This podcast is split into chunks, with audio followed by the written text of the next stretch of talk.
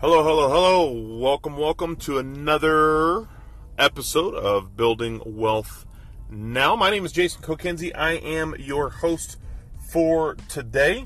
And today I am going to uh, talk to you about inflation. Because you know what? Most people think that inflation is only 2 to 3%, but today I'm going to show you how that is completely wrong. It is actually substantially higher than that today. And so we'll talk about that today, but I just want to welcome you all. Thank you for joining me to another uh, moment of building wealth now. We'll give you some awesome information today, and thank you for all my subscribers out there. Certainly do appreciate all of you without a doubt, and just wanted to jump in here today and welcome all the new subscribers and just encourage all of you if you like what you hear, hey, do me a favor. Like this, subscribe to it, share this with your friend, because at the end of the day, they probably want to learn how to build wealth now. And so we're going to take you outside of the box. That's what we've been doing every single time. Not just teaching you what your consumer math 101 or your math classes in college taught you, or things that frankly you'll never need to know. Look, here's the thing how many times have you had to drop an egg off of a roof in your life and try to make it float down to earth without cracking? I didn't think so. Nobody raised their hand, maybe a few of you out there, but probably the majority of you don't. And so, you know what? Often we just get taught things that aren't, frankly, just not either useful or just not true. And one of those things that we're going to teach you today is about inflation. Look, inflation has had a practical yearly rate of about 10% for the past 100 years, give or take a point or two. Inflation is one area where most people, including those who think they know what the economy is all about, tend to make a huge and costly mistake. See, the worst thing that you could do is Google yearly inflation inflation rate because it absolutely shows us nothing of value. That number is a calculation that reflects only choice indicators in the market. In fact, even the way inflation is officially calculated by the government has changed. And if you took a 2% reported inflation rate today and used the calculation they used before, the rate today would actually be 6 to 9%. That is just as wrong. Because even with the old math, they were still only looking at certain market indicators, which they keenly selected and used in their calculations. Inflation itself is worthy of an entire book. But there are other things that have to be calculated to consider are such things as the GDP minus lending, the cost of living, the devaluation of currency, trade deficit versus issuance of currency, artificially low interest rates to spur lending, PPI, CPI, MZM, wage and price controls and domestic price growth. Even Congressman Ron Paul, a Republican of Texas, said in an interview with Yahoo Finance that CPI is not what should be used to determine inflation and that the government's inflation number is rigged. Congressman Paul, while grilling Federal Reserve Chairman Ben Bernanke on this very issue of inflation, explained how even if we were just to use Consumer Price Index, the CPI, we would be at 9% annually, even though it was officially around 1.5%. In addition to all that, we would have a debt on issue, issue uh, I can't even speak today, issuance of currency that does not get calculated into the equation.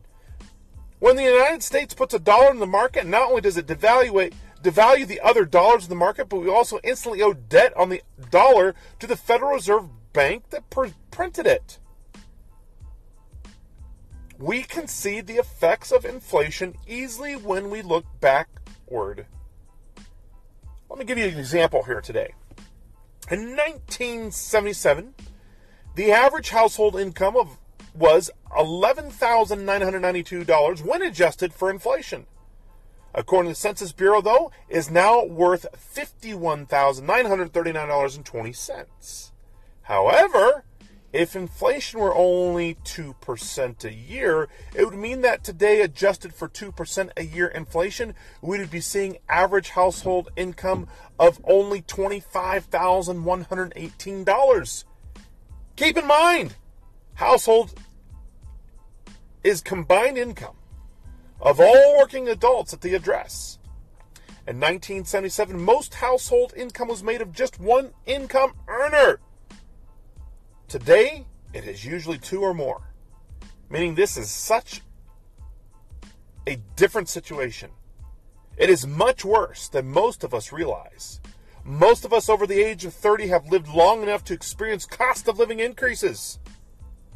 But because that cost of living increase happens on so many things over so many years, we tend not to notice it.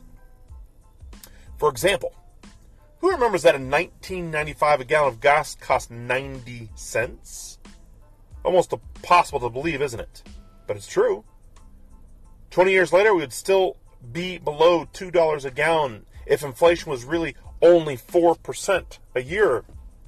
$1.97 per gallon to be precise. How many of us would think it would be heaven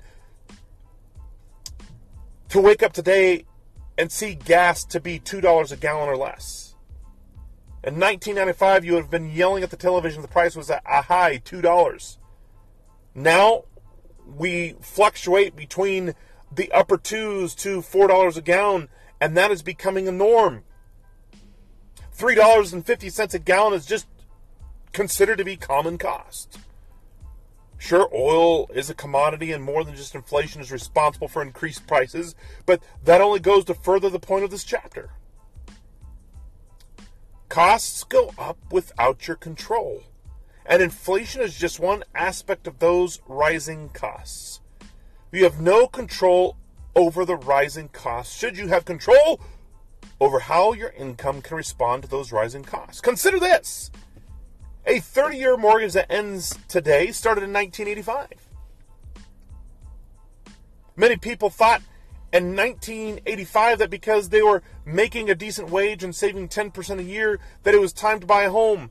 But did they consider inflation?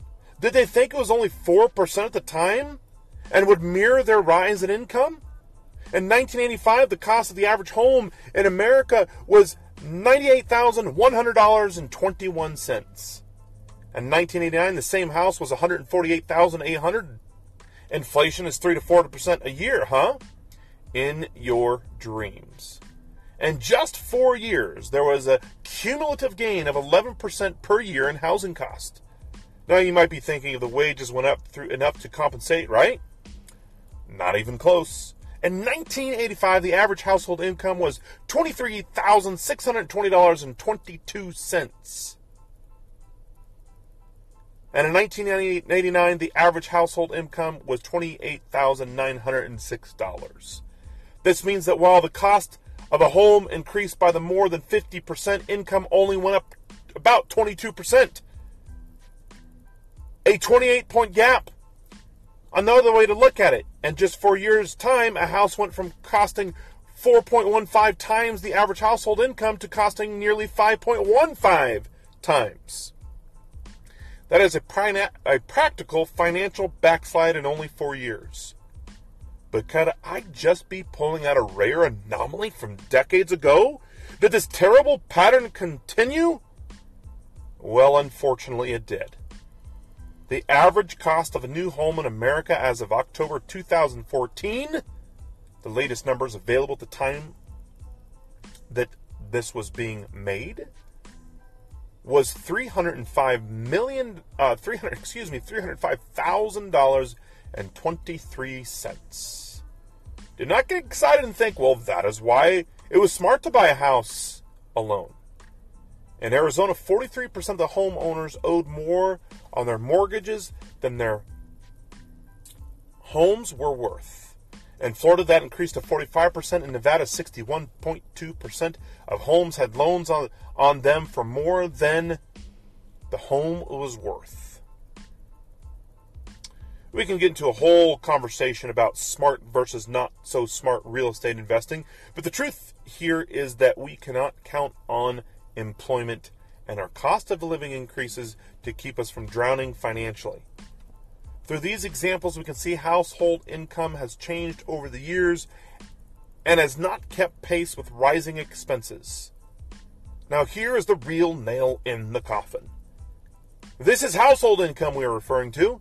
In 1985, a man could provide a home, a car, raise two kids, and have a stay at home wife, all with the household income that he alone earned. Today, the household income has two or three income earners, and we still cannot make it. That means it is actually worse than I'm telling you. These are just common examples, folks.